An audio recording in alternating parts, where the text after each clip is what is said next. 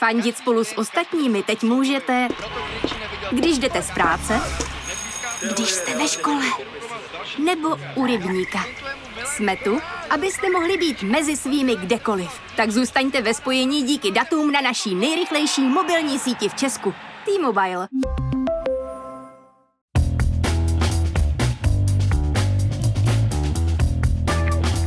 Právě jste si zapnuli stopáž. Páteční podcast z pravodejského serveru Seznam zprávy. Mé jméno je Jan Kordovský a nevím jak vám, ale mě tenhle týden utekl neuvěřitelně rychle.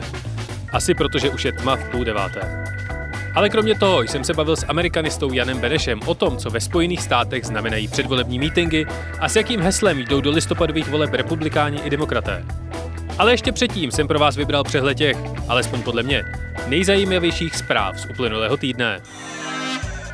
Prezident Miloš Zeman nevyužil služeb své peč, uh, ochranky a mimo její dozor upadl a zlomil si paži. Epidemiolog a jeden z šéfů karantény Rastislav Maďar rezignoval na svou funkci s tím, že už nechtěl čelit komunikačním podpásovkám. Se svědectvím, jak nefunguje chytrá karanténa, přišel předseda představenstva seznamu Pavel Zima. Ministr Richard Brabec se mezi tím chlubí na Twitteru, že s premiérem vysází perlorodky u Malše. Jana Maláčová slíbila důchodcům 6 tisíc výměnou za hlas v podzimních volbách. A katolík Miroslav Kalousek popsal svůj vztah s rouškou a kondomem. Vůbec bych se nedivil, kdyby se Miloš vystrčil z nadcházející mise na Tajvan, už nevrátil. V americkém městě Kenosha policista střelil sedmkrát do zad neozbrojeného afroameričana Jacoba Blakea. Městem teď zmítají demonstrace a nepokoje. Byl vyhlášen zákaz vycházení. 17-letý Kyle Rittenhouse vzal podle Fox News spravedlnost do svých rukou a vyzbrojený útočnou puškou vyrazil do ulic. Zastřelil dva demonstranty. Policie mu pár minut před incidentem poděkovala za pomoc a dala mu lahev s vodou. Rittenhouse byl 30. ledna v první řadě na předvolebním mítingu Donalda Trumpa. So are we really surprised that looting and arson accelerated to murder? How shocked are we that 17 year olds with rifles decided they had to maintain order when no one else would? Ruský opoziční politik Alexej Navalný byl převezen ze Sibiře do Berlína. Podle německých zdravotníků byl otráven. Časopis Spiegel přišel s informací, že Navalný dostal dávku jedu z kategorie Novičok. A ne, v České republice se nevyrábí, i když to Miloš Zeman může stokrát opakovat. Mezitím pokračují protivládní protesty v Bělorusku, kde Lukašenko demonstrativně pobíhá s útočnou puškou, ve které naštěstí chybí zásobník. Prezident Putin oznámil, že vyčlenil policejní sbor pro případnou pomoc Bělorusku. Tak alespoň tentokrát nejde o neoznačené vlastence dobrovolníky, jako na Krymu a východě Ukrajiny, kde se jen tak mimochodem pořád válčí. Sociální síť TikTok pokračuje v boji s americkou vládou v kauze svého nuceného prodeje. Trumpovu administrativu tento týden zažalovala. Biznisoví novináři si smysli na zprávě, podle které si měl Mark Zuckerberg během privátní večeře s Donaldem Trumpem postěžovat, jak velkou hrozbu představují čínské technologické firmy pro americkou ekonomiku. Pro jistotu to pak sdělil i několika dalším senátorům. Jeho Facebook mezi tím nezvládá mazat skupiny ozbrojených domobran, konspiračních teoretiků a ještě kňourá, že nový update od Apple jim znemožní sbírat více než 60% dat o svých uživatelích. A co se dělo ještě? Irán pustí inspektory do svých nukleárních zařízení. Katalog firmy IKEA slaví 70 let. Elon Musk tvrdí, že v pátek večer ukáže Neuralink, elektronické zařízení napojené přímo do mozku. Varšavská zoo potřebuje uklidnit svoji vystresovanou slonici. Bude jí kapat CBD pod jazyk. Za prodej elektronických dálničních známek nedostanou prodejci od státu žádnou marži. V sobotu začíná Tour de France. Jihovýchod USA decimuje hurikán Laura. Střelec, který v loni v novozélandském Christchurch vystřílel mešitu, dostal do životí. A Greta Thunberg se po roce vrací do školy.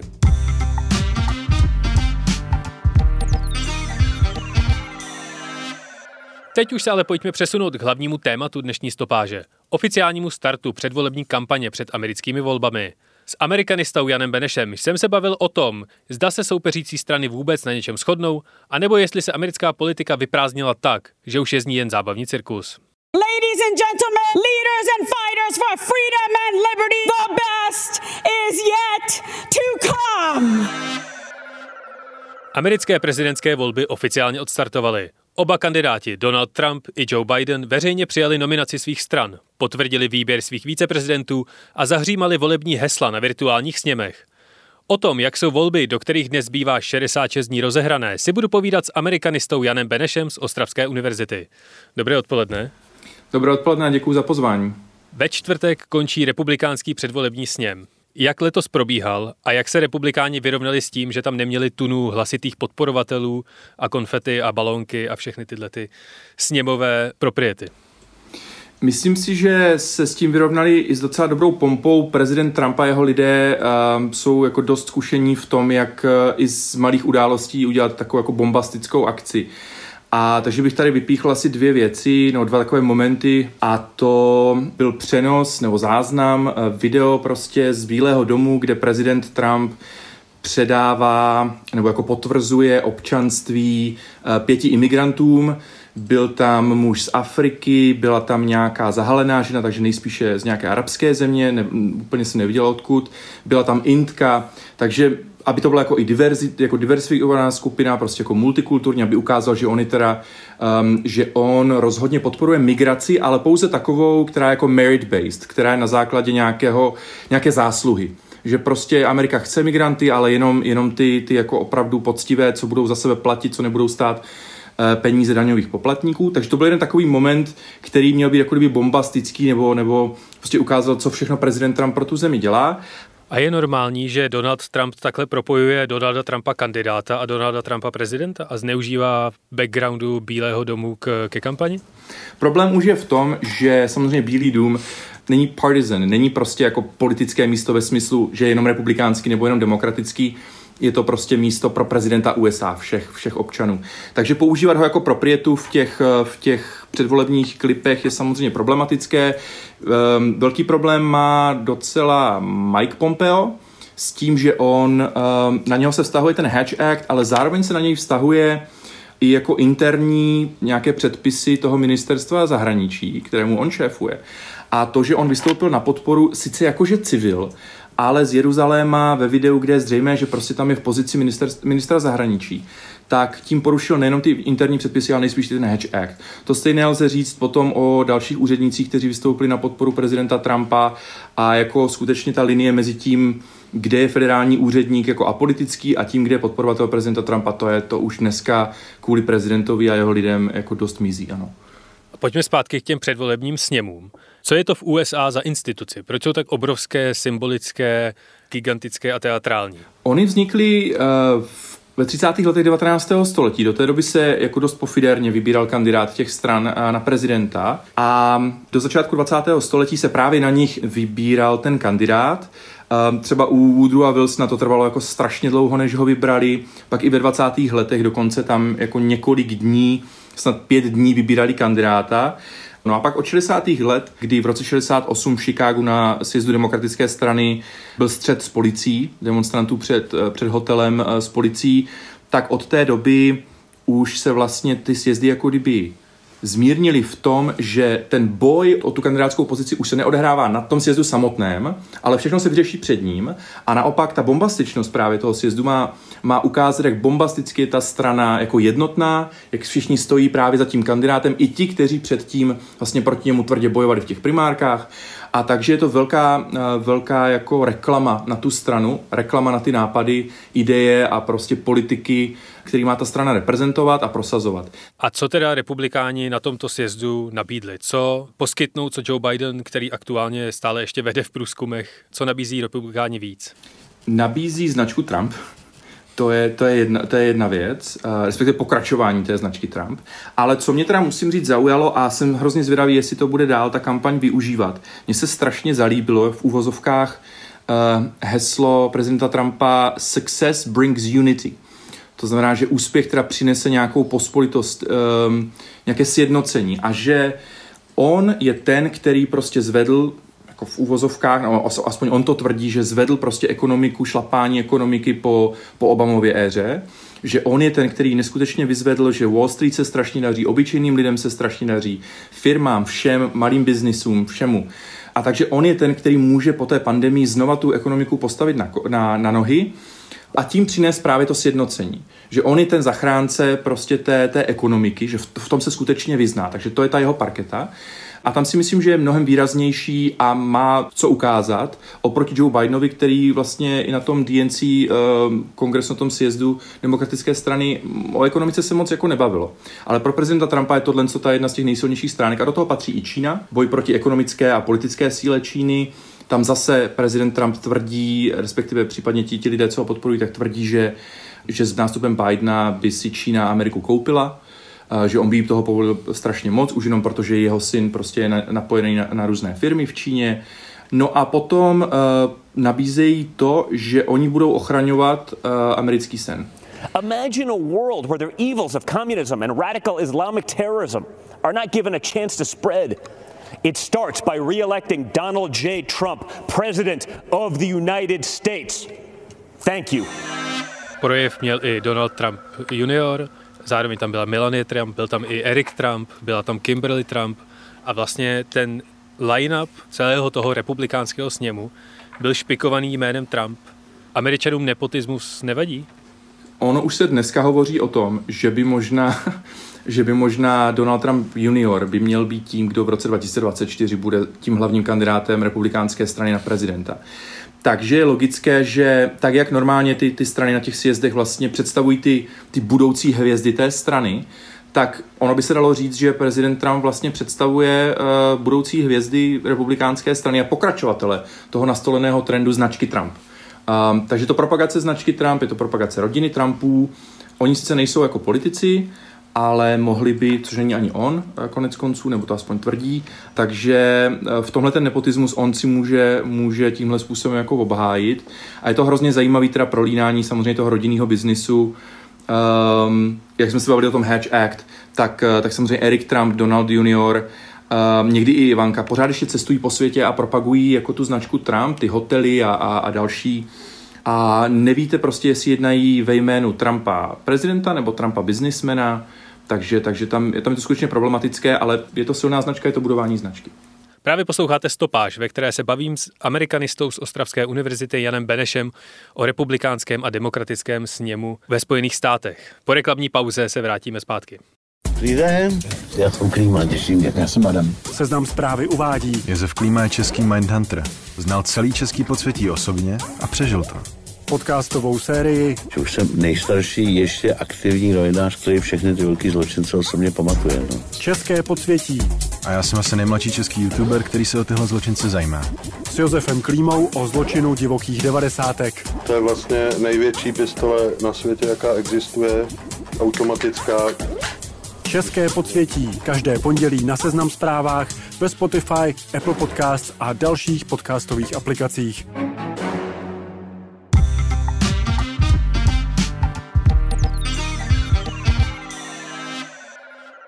Pojďme se vrátit ještě o týden zpátky k demokratickému sněmu. Tam oficiálně přijal nominaci Joe Biden, představil Kamalu Harris. Jaký tón a průběh té konference zvolila demokratická strana? Demokratická strana, podobně jako ta republikánská, se snažila ukázat, že je sjednocená. My jsme teďka často poslední dva roky viděli v, ve zprávách, že to progresivní křídlo demokratické strany um, je často v rozporu s tím hlavním trendem nebo hlavním směřováním té, té demokratické strany, ale tím, že si tam Joe Biden pozval eh, Bernieho Sanderse, to znamená, řekněme, tu, tu, tu progresivnější stranu a zároveň Bloomberga a, a Johna Kasicka, takže jako kdyby republikány bývalé, nebo jako silně konzervativní eh, lidi, tak ukázal, že on je ten centrista, že on je ten, který bude umět spojovat lidi. Zároveň uh, celým tím sjezdem um, jako kdy procházela taková nálada toho, že Joe je jako, jako decent man, že to prostě hrozně slušný člověk s empatí, ochotou naslouchat, ochotou přicházet s řešeními, které prostě uspokojí aspoň trochu všechny strany. Je to prostě člověk, který je schopný kompromisu, spojení a ukázalo to třeba, když, když udělali Zoom konferenci mezi všemi těmi kandidáty v primárkách, kteří vlastně zaspomínali na to, jak Joe Biden jim volal před nějakou uh, tou předvolební debatou, uh, nebo po té předvolební debatě, že je třeba poplácal po ramenou a řekl prostě, hele, to bylo bezvadný, jo, co jsme si, to jsme si. Takže je to nesmírně slušný člověk, který té Americe je znovu schopen dodat, uh, řekneme, nějakou naději a víru v to, že se může změnit. Že může od toho marazmu té Trumpovy administrativy se prostě posunout dál, vyřešit a začít řešit některé ty problémy, jestli je to pandemie nebo jsou to rasové problémy, tak on je ten kandidát, který prostě je schopný tohle řešit a bude obklopen lidmi, kteří mu s tím pomůžou, ať už je to Kamala Harris, uh, nebo to můžou být i někteří progresivci uh, z té demokratické strany. The Calamari comeback state of Rhode Island casts one vote for Bernie Sanders and 34 votes for the next president, Joe Biden. Já jsem včera četl komentář Romana Jocha, který víceméně říká, že doufá, že Joe Biden, pokud by vyhrál, tak doufá, že přežije to svoje volební období, aby nenastoupila Kamala Harris. A kdo to vlastně Kamala Harris je a proč si ji Biden vybral za kandidátku na viceprezidentku?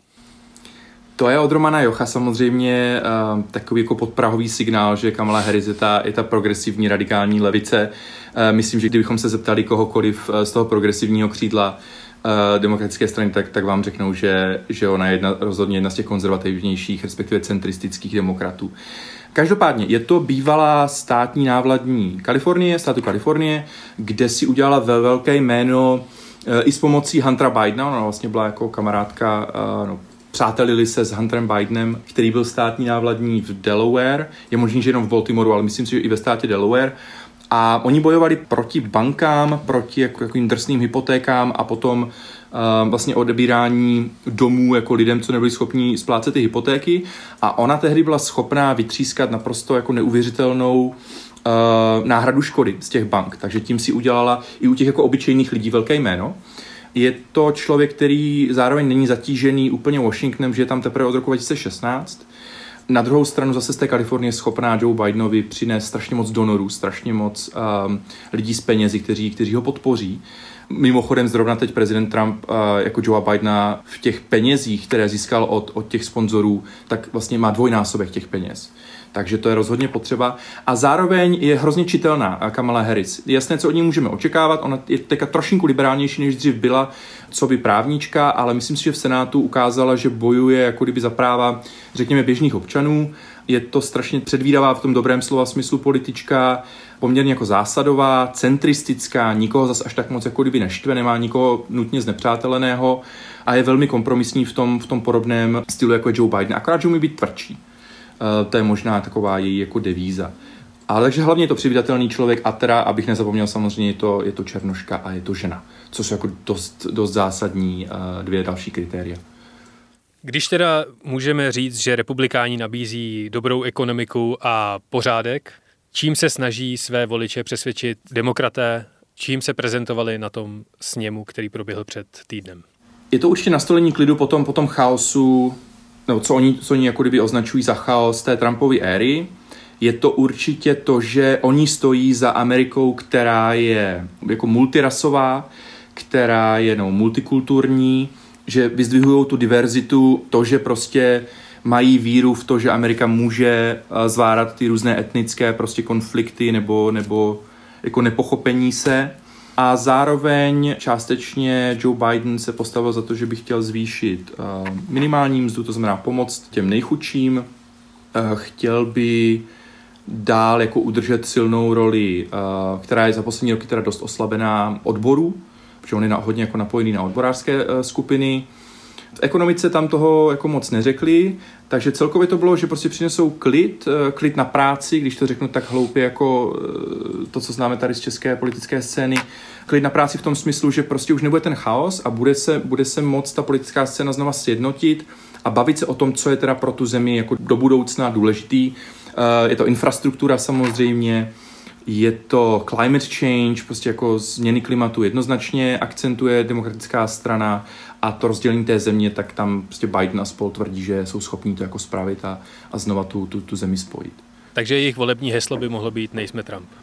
Jednoznačně. To samozřejmě je jako nejjednodušší taktika, Uh, že spousta lidí bude volit Joe Bidena jenom proto, že nechtějí dál Trumpa nebo že on není Trump. Uh, takže tato taktika rozhodně, rozhodně tam bude fungovat. Ve Spojených státech je v tuhle chvíli podle oficiálních čísel 178 tisíc mrtvých průzkumu agentury YouGov tohle číslo označilo 10% demokratů za snesitelné, u republikánů je to ale více jak polovina, 57%.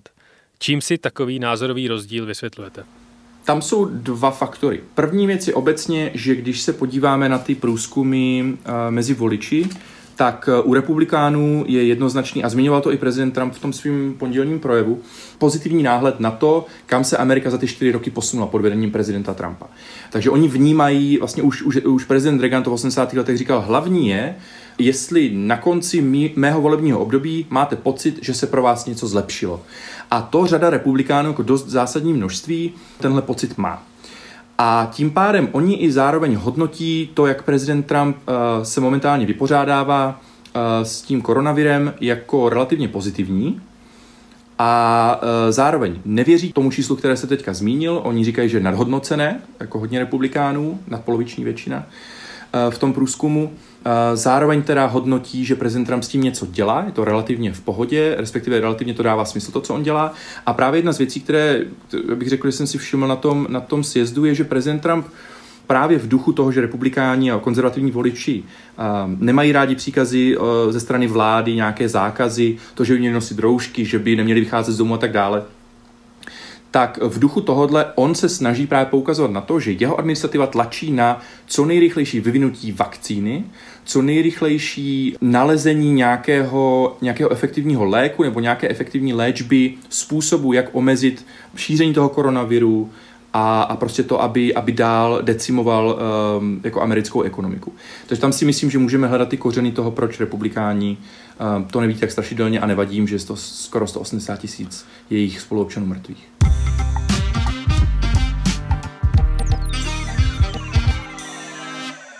Jak se za ty čtyři roky vlády Donalda Trumpa proměnila republikánská strana?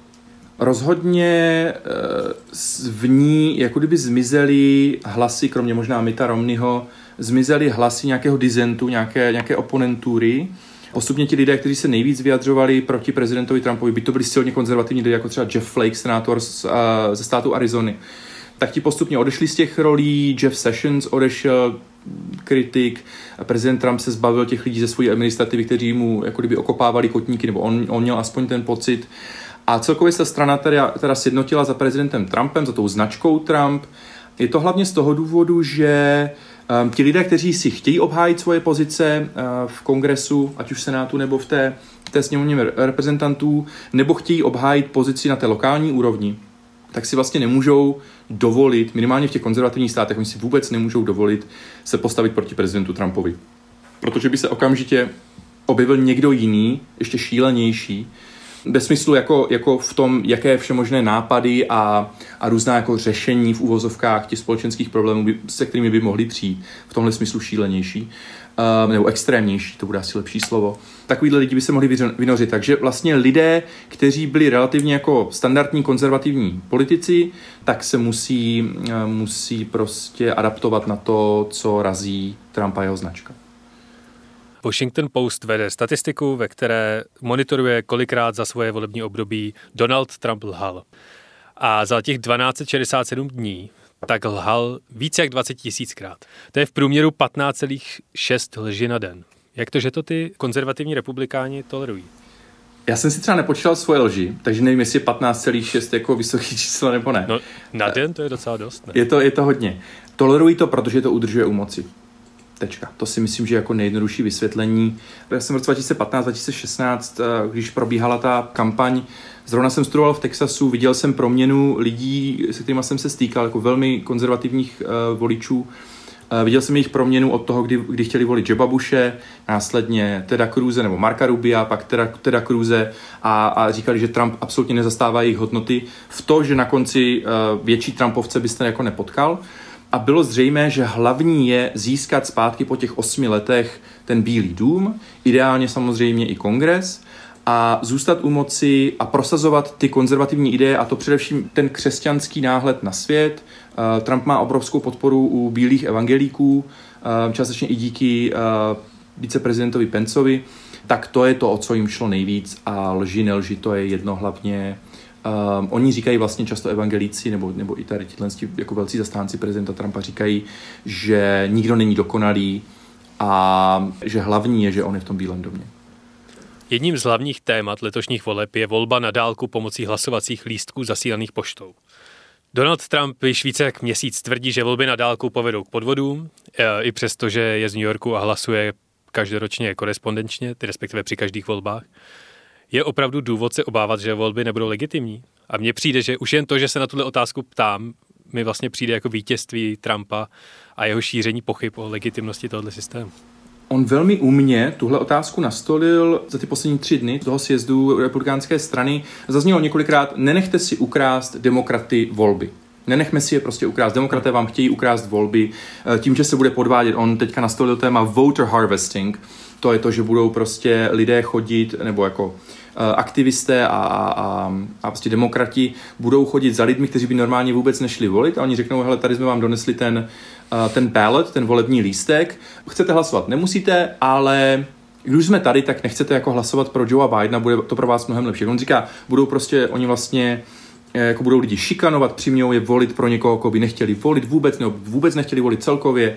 Takže tohle, tohle téma nastolil mimo tu poštu a on jako dobře poukazuje na to, co se stalo v New Yorku, v New Jersey a ve Virginii, že v některých volbách, některé volby, které proběhly primárky, které proběhly ještě v červenci, tak doposud nejsou rozseknuté, protože nebylo zřejmé, které eh, volební lístky považovat za legitimní, které ne.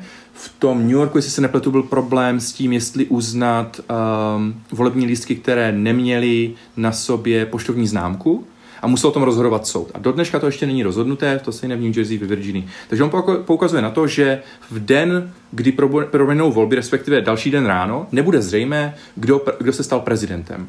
A budou se lidi chtít soudit, v různých státech se budou soudit, budou se soudit na federální úrovni a tak dále. Samozřejmě druhá strana toho je, že on nedělá nic pro to, aby to zjednodušil tu volbu nebo ten volební proces, aby pomohl lidem, aby mohli jít volit, aby to pro ně usnadnil a zároveň lze říct, nebo zdá se, že aktivně podporuje právě opatření, která povedou k tomu, aby lidi měli složitější jít k volbám. Um, takže samozřejmě to je to, čemu se říká v angličtině gaslighting. On říká jednu věc a, a dělá uh, přesně tu, na kterou upozorňuje. Bude to obrovský problém a, a nejsem si vůbec jistý, jak to v tom listopadu bude vypadat. Vůbec nevíme, jak bude vypadat pandemie v té době, jestli, že univerzity už teďka zavírají, školy se budou postupně zavírat. Uh, ta pošta nevypadá skutečně moc dobře, protože samozřejmě tam probíhají škrty finanční. Aktuálně je konec srpna, do voleb nás čekají v uvozovkách už jen debaty eh, obou kandidátů a viceprezidentů a ta kampaň teď poběží kontinuálně tři měsíce. A k tomu harmonogramu, kromě teda těch debat, patří ještě takzvané říjnové překvapení. Co to je? Říjnové překvapení je třeba to, co jsme zažili v roce 2016, kdy FBI řekla, vyšetřujeme, uh, vyšetřujeme e-maily kandidátky Hillary Clintonové což prostě byl naprostý šok. Bylo to jako bezprecedentní, byl to bezprecedentní vstup federální agentury do volebního procesu. Letos není úplně zřejmé, co by to mohlo být. A teda samozřejmě to, to říjnové překvapení může prostě změnit nastavení voličů v tom, že budou prostě volit toho druhého kandidáta, protože se ukázalo, že ten jeden kandidát je jako kdyby průšvihový. Ten nevím, to bylo v říjnu, ale v 80. letech, na konci 80. let, když kandidoval George Bush starší, tak takzvané říjnové překvapení, respektive překvapení té volební sezóny bylo to, že vytáhl na tehdejšího kandidáta demokratické strany Dukakise, že propustil tehdy černošského, nebo dovolil černošskému vězni jít na víkend na vycházky a on mezi tím zvládl zavraždit eh, běložský pár a ještě tu, tu paní jako znásilnit několikanásobně a tím ukázal, že, že prostě Dukakis je jako měkký a že prostě proti těm kriminálníkům nebude postupovat tvrdě. Takže něco takového můžeme očekávat. Já jsem se koukal, že Max Boot, který píše pro Washington Post, profesor strategické bezpečnosti nebo bezpečnostních studií, tak eh, zmiňoval několik jako trumfů, které teoreticky prezident Trump může vytáhnout. Mohlo by to být, že se objevila skutečně jako vakcína, eh, nějaká dobrá na ten, na ten koronavirus, jako efektivní, eh, že se radikálně zlepší ekonomická čísla, no a potom to je, že začne, že uvalí další vlnu cel na Čínu, um, že pojede navštívit uh, Kim Jong-una a bude další jednání se Severní Koreou. Je možné, že se něco dalšího bude dít s Iránem, případně, že stáhne zbytek vojsk amerických z Afganistánu například. Takže nějaké velké gesto, které ukáže, že on plní sliby. We are, we are terrified because you don't know. You have no idea. You have no idea how that cop that day left the house. You don't know if he woke up on the good side of the bed. You don't know if he woke woke up on, a, on the wrong side of the bed. You don't know if he had an argument at home with a significant other. You know, if one of his kids said something crazy to him and he left the house steaming. A kromě politických sjezdů, tak Amerikou teď hýbe násilí v ulicích už poslední tři nebo čtyři měsíce. A v noci ze středu na čtvrtek v USA nenastoupili hráči NBA a dokonce v jednom případě i MBL, což je baseballová liga, v protestu proti policejnímu násilí na afroameričanech. Ve Spojených státech se protesty proti rasové diskriminaci často právě řeší gesty během sportovních utkání. Proč tomu tak je? A mají tahle gesta nějaký dopad na veřejné mínění a náladu ve společnosti? Pro Afroameričany je sport tím, že jsou třeba na, na, například v NBA uh, jsou, v NBA jsou černoští hráči zastoupení až 80% v celé té hráčské populace. Takže pro ně je to jedna z těch platform, kde skutečně oni můžou se nějak projevit, kde hrozně moc lidí sleduje a zaznamená tím pádem jakýkoliv projev, ať už to je na tiskové konferenci nebo před zápasem, je to zvednutí pěsti, pokleknutí, to, že mají na zádech místo jména Black Lives Matter nebo Justice for All a podobně. Je to jeden ze způsobů, jak se skutečně projevit. Samozřejmě LeBron James třeba toho jako hodně využívá, ale tato tradice už je od 50. let. V roce 1959 a 61 už Bill Russell um, třeba protestoval proti tomu, že v Kentucky ho neobsloužili v restauraci, respektive ho nechtěli ubytovat v hotelu.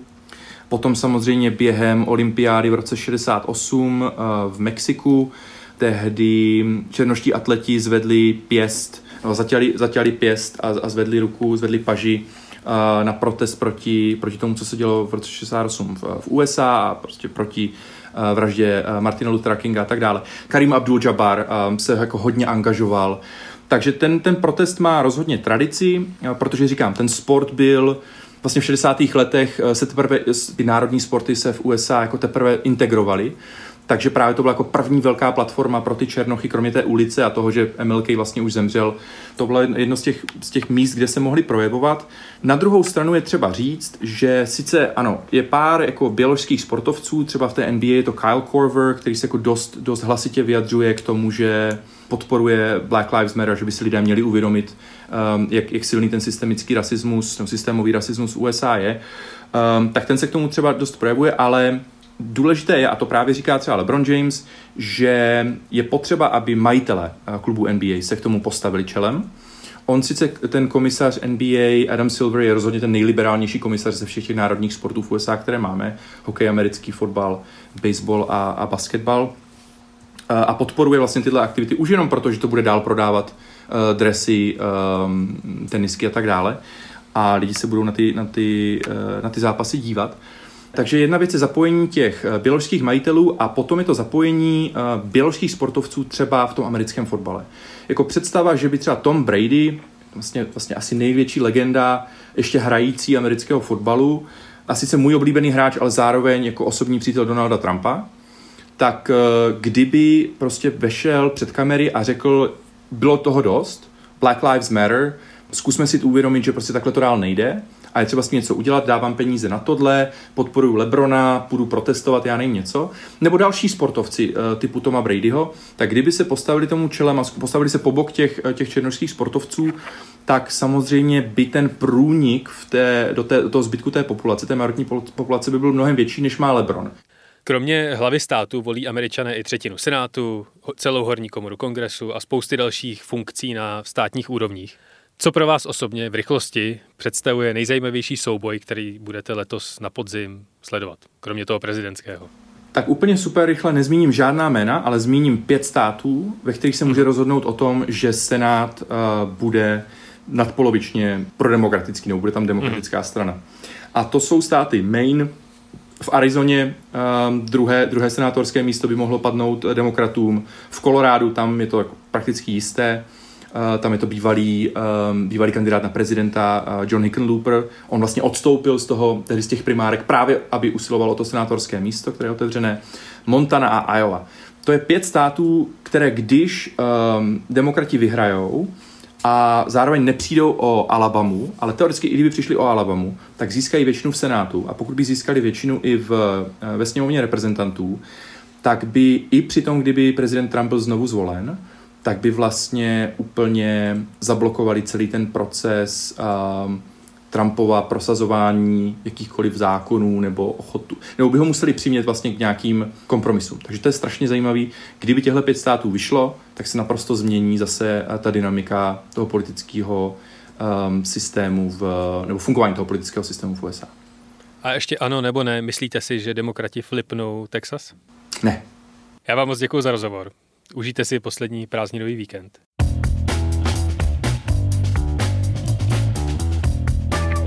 A to je pro tento týden opět vše. Doufám, že se vám stopáž líbila a slibuju, že Ameriku se alespoň na pár týdnů pokusím omezit. Ale budu rád, když stopáž ohodnotíte v Apple Podcasts nebo ji napíšete nějakou recenzi. Pomůžete jí tak objevit i dalším posluchačům. A nebo mi tím uděláte radost. Můžete si vybrat. Vaše podněty, návrhy na témata, pochvaly, stížnosti nebo fotky z Mezinárodního dne psů můžete posílat na audio firma.seznam.cz. Loučí se s vámi Jan Kordovský, užijte si poslední prázdninový víkend a nezapomeňte si v úterý ráno dát roušku do kapsy.